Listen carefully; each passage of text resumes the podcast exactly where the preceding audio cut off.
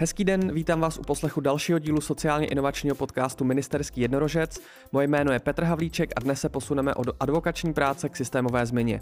Mým hostem je Olka Široboková, která působí v mezinárodní organizaci Ashoka, kde pomáhá organizacím s tím, jak přistoupit k systémovým změnám.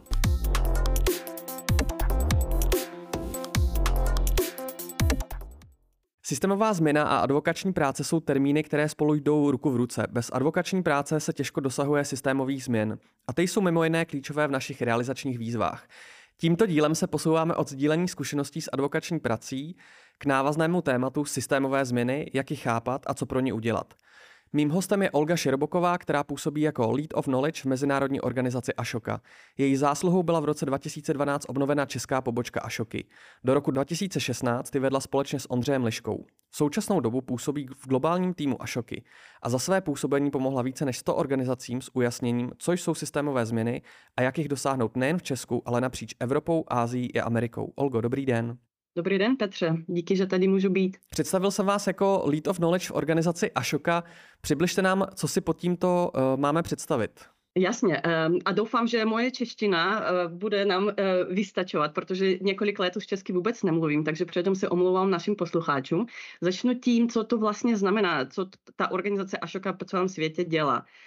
V roce 1980 ji založil američan Bill Drayton s myšlenkou, že e, je třeba po celém světě vyhledávat jednotlivce, kteří se věnují řešení společenských problémů a, nejen řešení, ale systémovému řešení problému tam, kde statní zpráva, veřejná zpráva um, nemá chuť se do toho vstoupit do těch inovací, anebo biznes taky v tom uh, nevidí dostatečný smysl. Takže ti lidé obyčejně začínají tím, že um, uvidí kolem sebe problém, možná ve své rodině, nebo ve své čtvrti, nebo ve svém městě, ve své zemi a začnou se tomu věnovat v malém objemu, ale potom vidí, že nefunguje nějaký systém nebo selhává systém a začnou se do toho pomalu zapojovat propojovat aktéry a vyhledávat způsoby, jak ten systém dá zlepšit. Takže po celém světě Ashoka posledních 40 let takové lidi vyhledává a mým úkolem v posledních letech bylo se věnovat tomu, jak konkrétně se oni věnují uh, systémovým změnám, jaké strategie se jim osvědčují, jaké cesty k systémovým změnám uh, fungují nejlíp? A, ty znalosti nacházet, distilovat a sdílet po celém světě v, uh, ve formátu otevřených knowledge produktů. Um, to znamená, že za posledních několik let jsme vyvinuli a otevřeli online kurzy na tému systémová změna, spolupráce se státem jako cesta k systémové změně a také mindset shift nebo jak se dá ovlivňovat mentální modely lidí, aby oni taky měnili svůj přístup k problémům a taky podporovali systémová řešení. Teď jste zmínila otevřený knowledge produkt, tak jenom jestli byste vysvětlila, co to znamená. Ano, a otevřený knowledge produkt to znamená, že já se dívám na um, jednak na statistiku, ale také na uh, konkrétní um, casey a příběhy uh, sociálních inovátorů. Uh, vidím vlastně, co jim funguje. Z toho, z té analýzy mi vyplývají nějaké trendy nebo nějaké přístupy, které já formuluji v nějakých zprávách nebo online kurzech. A otevřený knowledge product znamená, že ty online kurzy jsou přístupné pro všechny, kdo chce e, se na ně podívat. Oni jsou zdarma. Přeložili jsme to do víc jazyků, oni jsou taky přístupní v českoslovenštině. E, kurz o systémové změně se jmenuje Na cestě k systémové změně. A to znamená, že každý eh, se do toho může propojit. A knowledge product znamená prostě produkt, znalostní produkt, jestli to říkám správně česky. Systémová změna v někom může vyvolávat obavy, v někom naopak naději. Sam z konzultací vím, že je to pro mnoho lidí poměrně abstraktní termín. A šoka přišla s konceptem systémové změny. Můžete nám ho víc představit? Neřekla bych, že Ašoka přišla s pojmem systémové změny, byli i před námi lidi samozřejmě, kteří uh, o tom mluvili, ale také kteří se tomu věnovali, jenomže Ašoka v, v těch posledních 40 letech se věnuje tomu, že vybírá příklady, a vybírá a podporuje sociální inovátory, které se tomu věnují. Um, systémová změna, můžeme začít tím, co to znamená, co znamená systém. Systém je souhrn um, vzájemně souvisejících prvků, kteří společně dosahují něco, to je takový abstraktní uh-huh. způsob uh, o tom bavit, ale v podstatě jsou nějaké zdroje, které um, um, pod vlivem nějakých pravidel a taky spolupráce a vzájemného ovlivnění nějakých aktérů v systému pak produkují nějaké výsledky nebo results. My se bavíme o tom, že v každém systému je pět prvků a anglicky tomu říkáme 5R, 5R to znamená resources, kteří přijdou dovnitř, pak jsou nějaké rules, roles and relationships v tom systému a pak jsou nějaké results nebo výsledky, um, které ten systém docíluje. A systém může být um, různých úrovní, to může, systém může být globální, může být národní, může být regionální, škola je taky systém, třída je systém, rodina je systém a náš organismus je taky systém. To znamená, že Eh, častokrát lidi, když slyší systémový, eh, systémová změna, tak si představují, to musí být globální, mezinárodní, něco velkého, ne, například změna kapitalismu nebo něco takového, ale v podstatě systémový změn, eh, systémová změna je o tom, jak se dá změnit fungování těch prvků v systému, aby oni dosahovali jiný, jiné výsledky. A když si vezmeme, když se vrátíme k těm 5R, to znamená, že my chceme jednak zlepšit results, eh, výsledky, a to můžeme udělat přes například zvýšení nějakých zdrojů, kteří, které jdou do toho systému. A to může být lidské zdroje, zvýšení kapacit um, nebo zvýš, navýšení rozpočtu, které do, do, do toho systému jdou. Může to být změna pravidel, může, a pravidla můžou být jak legislativní um, pravidla, taky nějaká pravidla, které jsou v hlavách lidí, spíš takové um, jak normy nebo mentální modely. Může to být o tom, že vztahy mezi rolema v systému se taky změní, zlepší a to přivede ke zlepšení eh, výsledku. To znamená, že eh, systémová změna pro nás znamená na jedné straně změnu a zlepšení výsledku těch, eh, toho systému, ale zároveň taky procesu, co se stává na cestě, že by ty výsledky změnily, že by se ty výsledky změnily. To jste mi odpověděla i na další otázku, kterou jsem měl, uh, jestli vlastně můžeme hovořit o více úrovních uh, té uh, systémové změny. Já jsem tady měl například regionální nebo celostátní, vy jste doplnila i globální. Tak přejdu pomalu na další otázku, pokud mi ještě mě nechcete doplnit. Jestli lze říct, co systémová změna není? Ano, ráda odpovím na tu otázku. Můžeme se nejdřív podívat na to, jaký problém řešíme a co jsou součástí toho problému. Když řekneme, že samotný problém je kmen stromu, jeho následky jsou koruna toho stromu a jeho příčiny jsou kořeny toho stromu. Tak systémový přístup znamená, že my se věnujeme řešení kořenu problému. My rozumíme, co ty kořeny jsou, jak systémové kořeny, tak i nějaké mentální modely a potom budeme naši činnost, činnost naší organizace, stejně jako činnost dalších organizací, které zapojíme do aliance s námi, budeme věnovat tomu, abychom Eh, ty systémy zlepšovaly. Kdežto ale my se věnujeme řešení problému eh, v kmenu stromu, to znamená, že eh, symptomům problému teď. To znamená, že když to budeme řešit teď, když dáme například polívku těm, kdo teď mají hlad a nemají jídlo, tak my jim dáme tu polívku a budeme to dávat 10 let, tak my neřešíme kořeny problému, my řešíme symptomy problému. To znamená, že a, a teď nechci říct, že řešení symptomů problému je méně důležité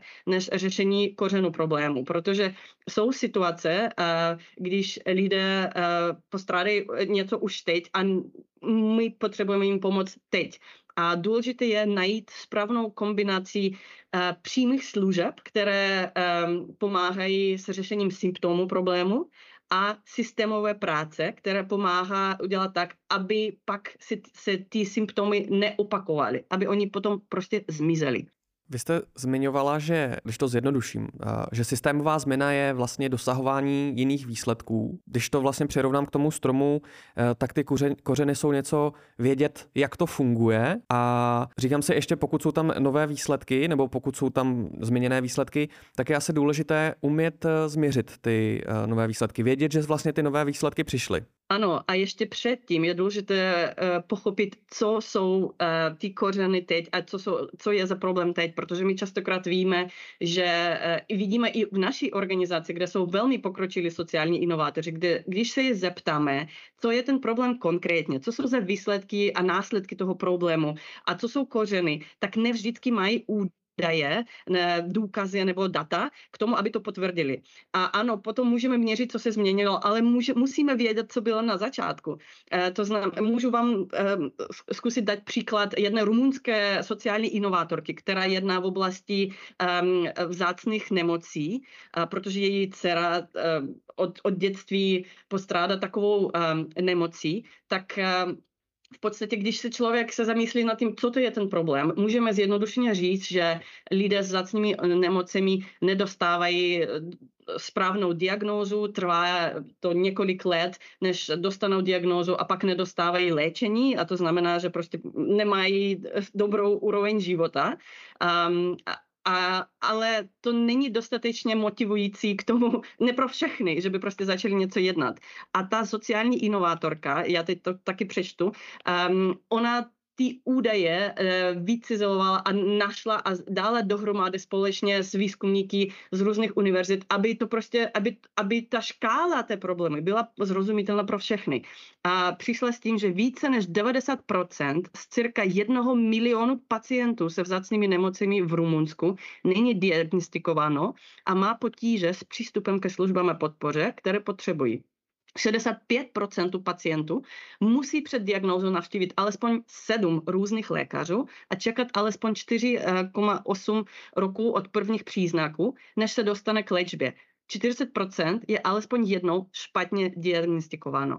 A to je úroveň analýzy problému, která, hmm. který nám potom umožňuje uvědomit, ano, o tom jednáme. Potom, když se baví o následcích, může říct, jak velké procento těch lidí nedostanou se do práce a potom, nebo rodina se musí o nich starat, pak velký počet lidí se rozvede. A to znamená, že prostě pochopení toho problému v celkovosti, jeho následku, taky pro, uh, kořenu toho problému, ta rumunská sociální inovátorka, která se jmenuje mimochodem Dorika Dan, si uvědomila, že v Rumunsku, když začala jednat, existovalo jenom 70 genetiků, kteří se by mohli e, léčení a e, diagnostikování věnovat. To znamená, že neexistoval um, vzdělávací vzdělávací obor na toto téma, jak pro lékaře, tak i pro sestřičky, tak to znamená, že prostě ty pacienty jasně nedostávají tu podporu, kterou potřebuje, obzvlášť mimo hlavní město.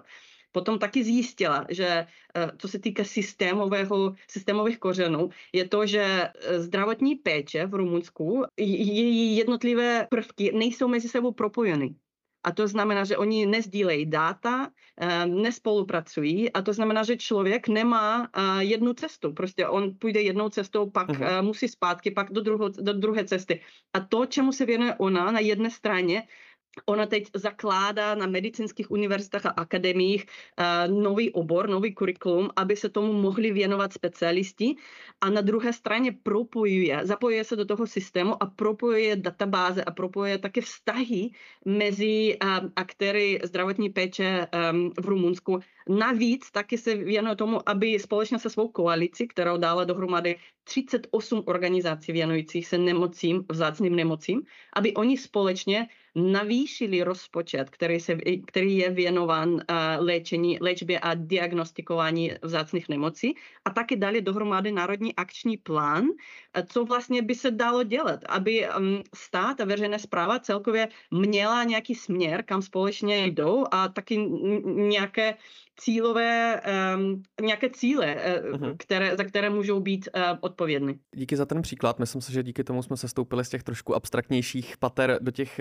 uh, více představitelnějších. Myslím si, že i v tom příkladu Ru- Rumunska uh, si trošičku vidíme i podobný systém, který je v Česku. Uh, nechci říct, že úplně stejný, ale myslím si, že tam nějaké prvky najdeme a podobným způsobem by se dalo přistupovat k analýze toho českého systému. Ano, a já bych tady mohla říct, že ty věci, které udělala Dorika, například vkládání dat a důkazu a evidence do systému je často samotná, je často systémová změna sama o sobě. Mm-hmm. Protože ten systém a aktéry v systému, stejně, včetně veřejné zprávy, ale i jiných organizací, si neuvědomují škály problémů a propojení, které existuje mezi kořeny a samotným problémem a následky. Tak častokrát role eh, sociálních inovátorů spolehá v tom, že tím, že oni se tomuto tématu častokrát věnují pět let, deset let, dvacet let, tak oni rozumí ten systém velmi dobře jako málo kdo. A, a oni už začínají rozumět, jaké systémové změny musí nastat. Ale tím, že oni dají dohromady ty, daty, ty data, častokrát oni sami nejsou výzkumníci a proto nemůžou to dělat sami. To znamená, že oni můžou zapojit výzkumníky z nějakých univerzit nebo think tanku, aby oni společně to propočítali, ukázali systému jako zrcadlo. Podívejte se, co se děje v našem systému. Musíme to změnit. A e, častokrát samotná formulace problému na úrovni kmenu to nebude motivu, dostatečně motivující pro všechny. Například nějaká, nějaká část veřejné zprávy může říct, no tak je to prostě možná to, e, co to znamená pro nás. Ale když se podíváme na následky a podíváme se, že stát následně bude muset nejenom podporovat ti lidi s vzácnými nemocemi, ale také jejich rodinu, která ztratí zaměstnání nebo se rozvede a potom to se dostane do mentálních problémů.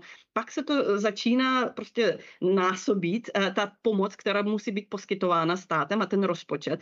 A to znamená, že lidé budou muset, budou možná cítit víc motivace se do toho zapojovat. Takže první, co může udělat a co si myslím, že by měl dělat každý sociální inovátor, je pokud má dobrou představi, dobré představení o problému a různých jeho prvcích, tak to sdílet se systémem, protože pak možná přijdou na to, dal, možná další aktéry v tom systému uvidí, a co oni můžou udělat k tomu, aby řešili. A možná to vaše řešení je jedno z mnoha a pak lidé vymyslí něco jiného, jenom díky tomu, že jim pomůžete pochopit souvislosti kořenu problému o problému. Takže to je první věc, kterou udělala Dorika a která, kterou doporučujeme všem našim sociálním inovátorům. Další věc, kterou udělala Dorika, je, že začala propojovat mezi sebou aktéry v systému, protože jedna, jedna, jedna z příčin selhávání každého systému je v tom, že je narušen nějaký informační tok, uh, že propojení mezi aktéry. Oni si neslyší, nezdílí informací, nezdílí um, možností, příležitostí, um, nedůvěřují sobě navzájem. Takže to, že ona začala vlastně ty, ty zdi mezi uh, jednotlivými části medicínského systému Rumunska um, um, rušit, tak uh, tím už zlepšoval samotný systém. Když se podíváme například na, na Česko, jedna z sociálních inovátorek, se kterou já jsem měla čest spolupracovat před osmi lety, byla Klára Laurenčíková. Klára Laurenčíková a Česká odborná společnost pro inkluzivní vzdělávání um, hodně přispěli k tomu, že v Česku děti se speciálními vzdělávacími potřebami mohly být zapojeny do uh, normálního nebo jako běžného vzdělávacího procesu. A jedna věc, která mě hodně zarazila, když jsem s ní mluvila a uh, bavili jsme se o její strategii, je to, jak ona propojovala mezi sebou aktéry uh, vzdělávacího systému. Ona identifikovala po celé České republice uh, ředitele škol, které uh, byly vzory uh, vzdělávacího uh, inkluzivního vzdělávání, učitele, eh, rodičovské spolky, ehm, absolventy škol, ehm, hráče z, nebo aktéry z veřejné zprávy a mezi sebou je pro, propojovala a říkala, že 50% úspěchu každékoliv systémové změny eh, spoléhá v tom, jak, jaké vztahy jsou mezi aktéry mm. v systému, jestli mají důvěru mezi sebou. Děkuju, tohle to byl úplně krásný příklad. Hrozně rád jsem to poslouchal. Ještě jak jste zmiňovala to nepropojování, nezdílení, nespolupráce, tak eh, mi přijde, že to krásně sedí i na to, co říkala v minulém díle Lucie Maťátková eh, právě v vězenském modelu Good Lives Model, kdy odborníci, kteří právě pracovali s odsouzenými, tak eh, nespolupracovali, nezdíleli své zkušenosti a vlastně v tom projektu to dali dohromady a nějakou tu spolupráci, o které mluvíte a říkáte i slovy Kláry Laurenčíkové, eh, která to potvrzuje, že je to důležité, takže jsem rád, že se nám i tady ta minisérie těch podcastů trošičku propojuje. Zmiňovala jste ještě systémovou práci, jestli bychom si mohli stručně říct, eh, co si pod tím představit, jestli to je právě ta práce s těmi aktéry, nebo si pod tím představit jenom nějakou intenzivní práci. To je spojeno s tím, co jsem eh, říkala dřív. Když si představíme, že v každém systému je pět prvků, systémová práce znamená co můžeme zlepšit ve fungování prvku těch systémů, aby se, zlepšil, aby se zlepšily výsledky. To znamená, jak můžeme přistoupit k um, zdrojům, které jsou uh,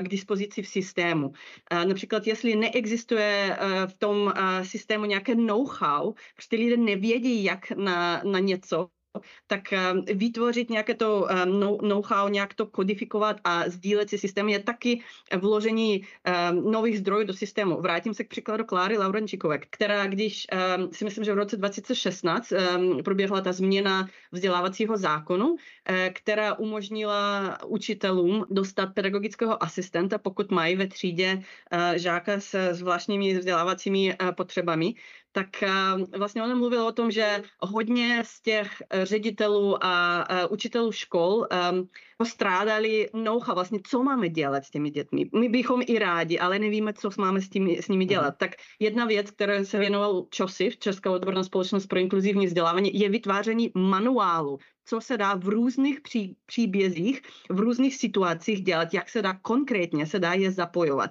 taky vytvořili nějaké školení pro učitele, které potřebují ještě navíc nejenom tu um, metodiku, ale také se školit společně s dalšími učiteli. Takže začali vytvářet vzdělávací možnosti pro učitele, konkrétní příručky, se kterými můžou do toho jít. A potom samotnou roli pedagogického asistenta. Je to taky nový zdroj, který do systému vkládáme. Takže to je o tom, o těch zdrojích, o těch uh-huh. resources. Pak systémová práce častokrát je o advokaci tak, také. Eh, a vím, že jste se bavili s představitelem advokačního fóra minule, tak eh, častokrát stát a veřejná zpráva hraje velkou roli v každém, no ne v každém, ale skoro v každém systému, protože stát určuje pravidla, zákony, normy, podle kterých máme, eh, se máme chovat v našich systémech.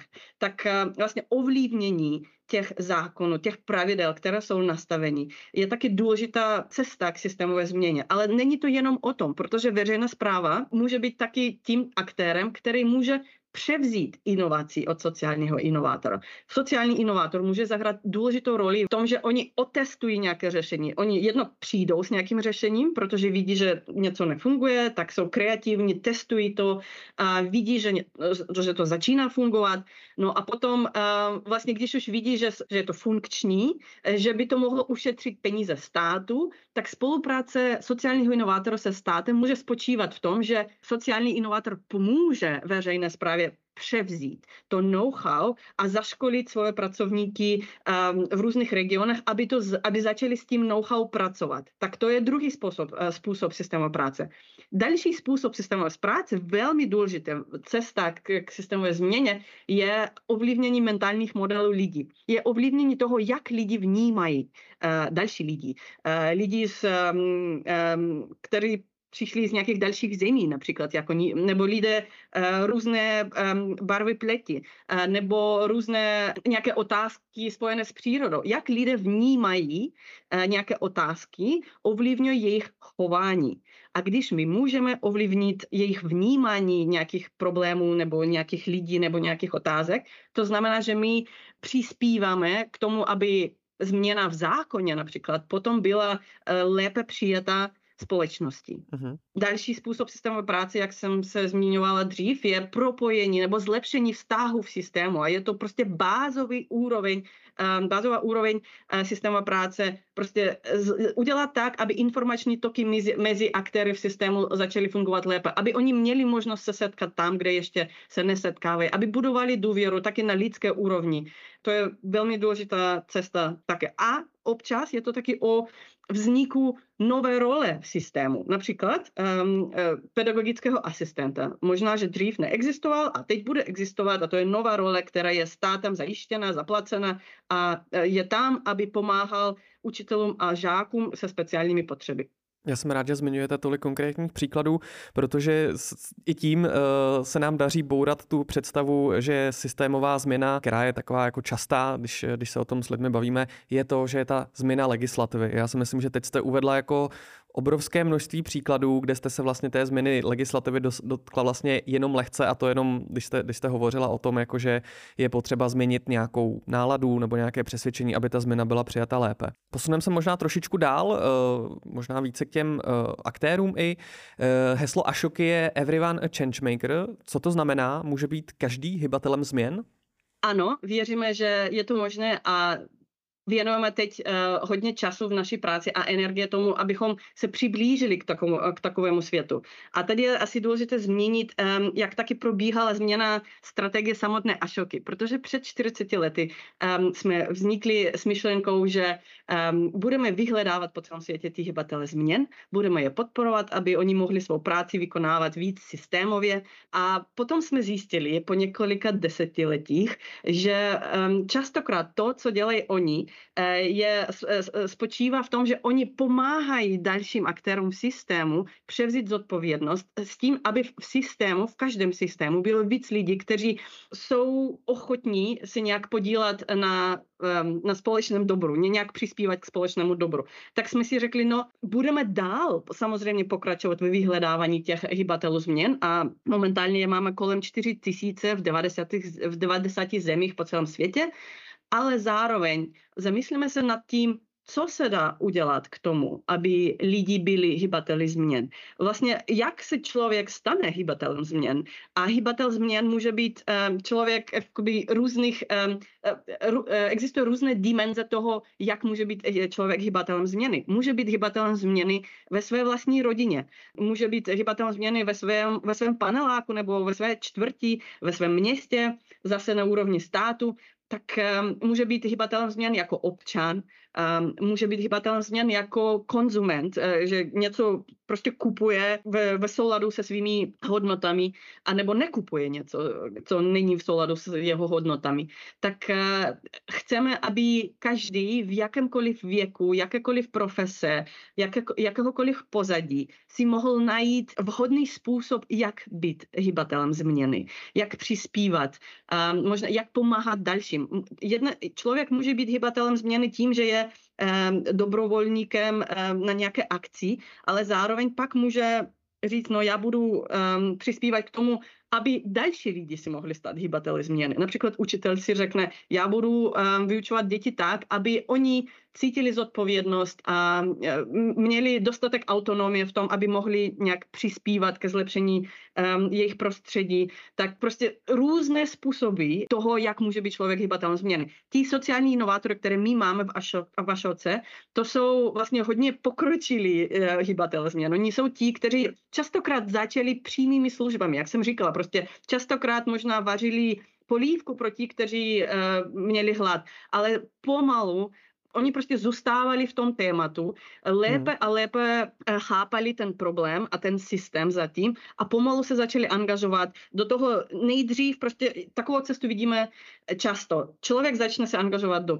přímých služeb, eh, pomáhat deseti lidem, pak 50 lidem, pak 100 lidem, pak řekne, no, tak to funguje, já můžu to začít šířit. A začne to šířit, nějak to zabalí eh, jako otevřený produkt nějaký, který každý kdokoliv může, může replikovat ve svém městě, anebo nějakou franšízou prostě začne to šířit a pak to bude v deseti městech, pak ale řekne, no ale celkový počet lidí, kteří potřebují mou pomoc, naší pomoc je prostě milion například. A i když se klonují, tak já nebudu moci jim pomoct co já můžu udělat, abych jim pomohl. A e, častokrát otázka, před kterou stojí sociální inovátory, e, spočívá v tom, že abych já pomáhal většímu počtu lidí, já musím zvětšovat svou organizaci, musím navyšovat rozpočet, musím nabírat nové lidi.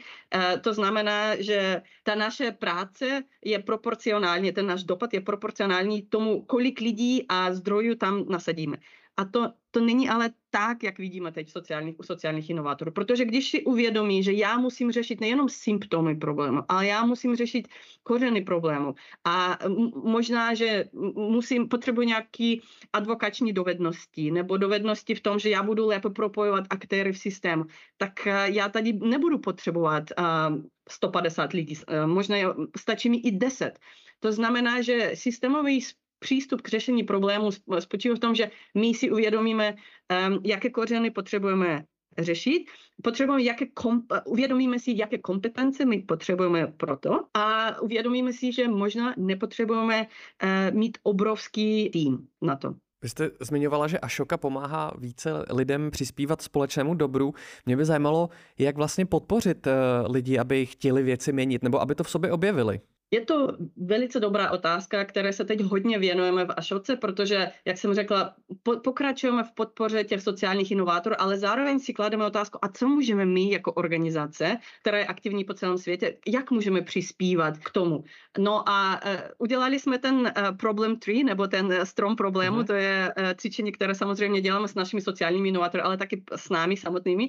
No a přišli jsme na to, že hodně lidí si nevyvínou nějaké ty kompetence nebo ochotu se nějak podílet na přispívání ke společnému dobru kvůli tomu, že oni nedostanou možnosti během svého života si, tě, si nějak vyzkoušet. Jednak si uvědomit, co to znamená vůbec uh, přispívat k společnému dobru, jaké jsou vzory toho, jaké jsou příklady z historie, nedostanou um, nějaké možnosti nebo autonomii, aby mohli něco vyjedna, vyzkoušet ve své rodině nebo ve své třídě. A proto, když se zamyslíme, co jsou systémy, které ovlivňují naš, rozvoj našich kompetencí, našich hodnot, našich, našeho odhodlání se něčemu věnovat, tak je tam prostě spousta systémů od narození až do pozdějších úseků našeho života, tak je to rodina, jsou to rodiče, jsou to prarodiče, je to školka, je to škola, je to vysoká škola, je to zaměstnání, je to populární kultura, která ovlivňuje to, jak myslíme, jak přemýšlíme.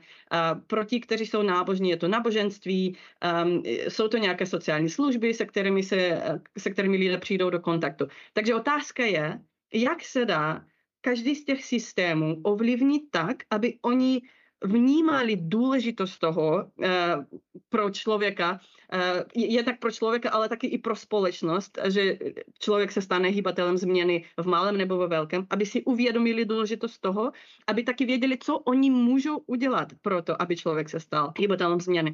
Jeden z velmi důležitých faktorů je to, že člověk dokáže nebo přijde do kontaktu s jinakostí člověk dokáže rozvíjet empatii od dětství, když bude přicházet do kontaktu s jinakosti. A jinakost může být um, vyjadřována eh, různě. Jinakost ve věku, například, že bude dostatečně často v kontaktu um, se svými prarodiči, nebo na hřišti pak se dostane ke hře s dítětem, který je prostě různé barvy pleti, anebo pak vyjede na nějakou výměnu během um, školy nebo vysoké školy do jiné země a uvidí, že lidé můžou žít jinak že můžou mít různé názory, můžou mít různé vzory chování a bude vyvíjet jakoby um, tu kompetenci přemýšlet z hlediska jiných lidí, vidět uh, různé perspektivy a myslím si, že to jako rozvoj empatie je velmi důležitá cesta k, um, k tomu, aby se člověk stal hybatelem změny. A pak samozřejmě taky možnost jednat um, autonomně, něco vyzkoušet, protože když si člověk uh, vyzkouší uh, pomoc někomu jinému, že on může sám být hybatelem změny a zlepšit život dalším lidem, tak potom stěží si na to zapomene a pak to bude ho doprovázet po celém životě. To znamená vytvářet takové možnosti, eh, vytvářet eh, možnosti eh, přijít do kontaktu s jinakosti. Mimochodem, přijít do kontaktu s, min, s jinakosti je možné také skrz prostředkem knih a filmu. Vím, že v Česku existuje festival Jeden svět a to je unikátní možnost se dostat do perspektivy nebo podívat se na jiné země a jiné lidi, aniž by člověk musel vyjet z České republiky. Takže vytvářet takové možnosti, um, já si myslím, že je dobrá cesta k tomu, aby se lidé stali hybateli změny. Na další otázku asi tuším, jak odpovíte, ale uh, já ji pak ještě trošku rozvinu. Je důležité, aby bylo hodně lidí, co chtějí věci měnit, nebo stačí, když se najde pár silných tahounů? Možná, možná pak ještě, když to rozvedu, tak uh, jestli i existují různé typy uh, hybatelů změn? Ano, existují různé typy hybatelů změn a e, existují různé role, jak jsem říkala. Někdo bude vést, někdo bude se účastnit a pomáhat ti, které vedou Existuje zajímavá teorie difuze inovace, která říká, že proto, aby se nějaká inovace, eh, řekneme inovace pro společné dobro, se rozšířila, tak eh, existují různé skupiny lidí, kteří eh, budou tu inovaci vnímat různě. Vždycky jsou nějaký 2,5% inovátorů, kteří jsou připraveni k té změně, na tu změnu, dělají všechno, aby, aby, aby nastala a nepotřebujete s nimi dělat vůbec nic, oni to udělají sami. Pak dalších nějakých 12,5% jsou early adopters. To znamená, že jsou to lidé, kteří jsou více otevření než um, ostatní společnost, um, ale nejsou tak motivovaní jako inovátoři, ale jsou dost motivovaní. Oni se podívají na to, jak inovátoři jednají a dostatečně rychle si to adoptují a budou sdílet pro další společnost. Pak je early majority and late majority, to znamená většinová společnost, která nemá nějaký speciální přístup k té uh, inovaci. Existuje dokonce zajímavá fráze, most people don't think about most issues most of the time. Většina lidí si většina času nepřemýšlí na většinu otázek a to je pravda taky mm. pro nás s vámi, protože těch otázek v celém světě je spousta. To znamená, že v, v nějakém tématu člověk může být inovátor a v nějakém tématu, což je úplně normálně, bude většina, která nemá nějaký, nějaký konkrétní názor na tu inovaci. Tak prostě bude hrát té, v té situaci roli, že on musí nejdřív uvidět, že to je možné, že inovátoři si to dokážou, že early adopters se to rozšíří a bude pak potřebovat nějakou infrastrukturu k tomu, aby to on mohl adoptovat pro sebe. A častokrát inovace selhávají na tom, že nedostanou od early adopters k um, early majority. Že prostě ti inovátoři a early adopters jsou ti, kteří jsou ochotní testovat, když tam budou nějaké chyby eh, v tom, jak vlastně inovace funguje, tak prostě oni, oni jsou s tím OK, ale většinová společnost nebude s tím uh, souhlasit. Pod, bude potřebovat konkrétnější podporu a jak na to, a návod. A když to nebude komfortní pro ně, když to nebude vyhovovat um, jejich představám o tom, co je jakoby pohoda, tak uh, vlastně oni nebudou s tím souhlasit. Ta otázka je, jak ty inovátoři a early adopters, když už něco vymyslí a něco funguje, jak to dokážou, jak dokážou tu infrastrukturu pro uh, většinou společnost vytvořit, aby většinová společnost mohla tu inovaci adoptovat. Uh-huh. A bylo to pro ně poměrně komfortně. S tím, že si uvědomí, že většinová společnost nebude mít dostatek trpělivosti eh, se zacházet s nějakými chybami anebo s tím, co nefunguje. Takže je to, ta zodpovědnost je ve velké míře na těch inovátorech a early adopters, aby pro celkovou společnost to mohli vytvořit. Vy máte bohaté zkušenosti se sociálními inovátory nebo hybateli změn, je asi jedno, jaký termín použijeme. Eh, co podle vás eh, tyhle ty lidi spojuje? Jednak musím říct, že je to obrovskou radostí pracovat v organizaci, které po celém světě spojuje lidi, vyhledává a spojuje lidi, kteří řeší systémové problémy a dělají to dost konzistentně. Tak, takže zůstávají v tom řešení problémů desetiletí, protože systémové změny a, a, a změny a, e, přístupu mentálních modelů a nějakých norem ve společnosti trvají desetiletí. Takže je vidět, že takoví lidé existují a taky být s nimi ve stálem kontaktu a, e, taky asi možná trochu zkresluje moje představení o světě, protože to je můj kruh, a, můj sociální kruh. A, takže co je spojuje? Spojuje empatie, že oni skutečně slyší a vidí a jsou ve stálem kontaktu s lidmi, kteří potřebují pomoc a častokrát jsou sami jedni z nich. Spojuje také otevřenost, že oni si nemyslí, že oni jako um, heroes, že prostě hrdinové nějaký jednotliví, eh, si vyřeší ten problém. Pro ně je důležité si uvědomit, eh, že potřebují na to koalici a oni jsou výborní v tom, jak vytváří koalici. Jak pracuji se svým egem, ehm, že vlastně to, to není o mně, jde o řešení problému, takže já do centra dám ne sebe anebo svou organizaci, ale já do centra dám um, ten problém, který chceme řešit. A já budu moci vybudovat vztahy s různými aktéry, aby oni taky uh, vyvinuli ten vztah anebo tu ochotu uh, ten problém řešit. A já budu ten, který bude podporovat um, důvěru a, a rozvoj vztahu mezi aktéry. Tak to je důležitá další věc.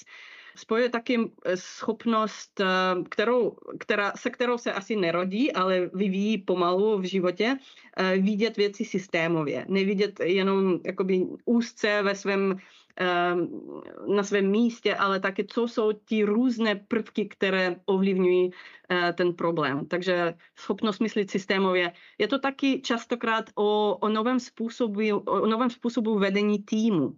Eh, je to často o sdíleném shared leadership, eh, o tom, jak vlastně rozdělují vedení svých organizací. Zase to není jenom o nich, je to o tom, jak oni, oni můžou svým spolupracovníkům a těm, komu oni pomáhají, dát co nejvíc um, možností um, vzít zodpovědnost za sebe. Takže častokrát vidíme u nich teď pokusy o, o sdílený leadership, um, o rozdělení um, těch vedoucích rolí um, mezi, mezi týmem. Takže asi jsou to takové nejdůležitější věci, které pozorují. Co byste našim posluchačům doporučila, koho v oblasti systémových změn sledovat nebo co si přečíst, abychom tématu eh, více porozuměli? Samozřejmě ještě po tomto rozhovoru, který bude takový jako vstupní do této oblasti. Možná je jednodušší, nejjednodušší začít uh, tím online kurzem, který jsme taky převedli, přeložili do češtiny, který provádí Česká Ašoka, můj kolega Radoslav Pitner. Um, jmenuje se Na cestě k systémovým změnám.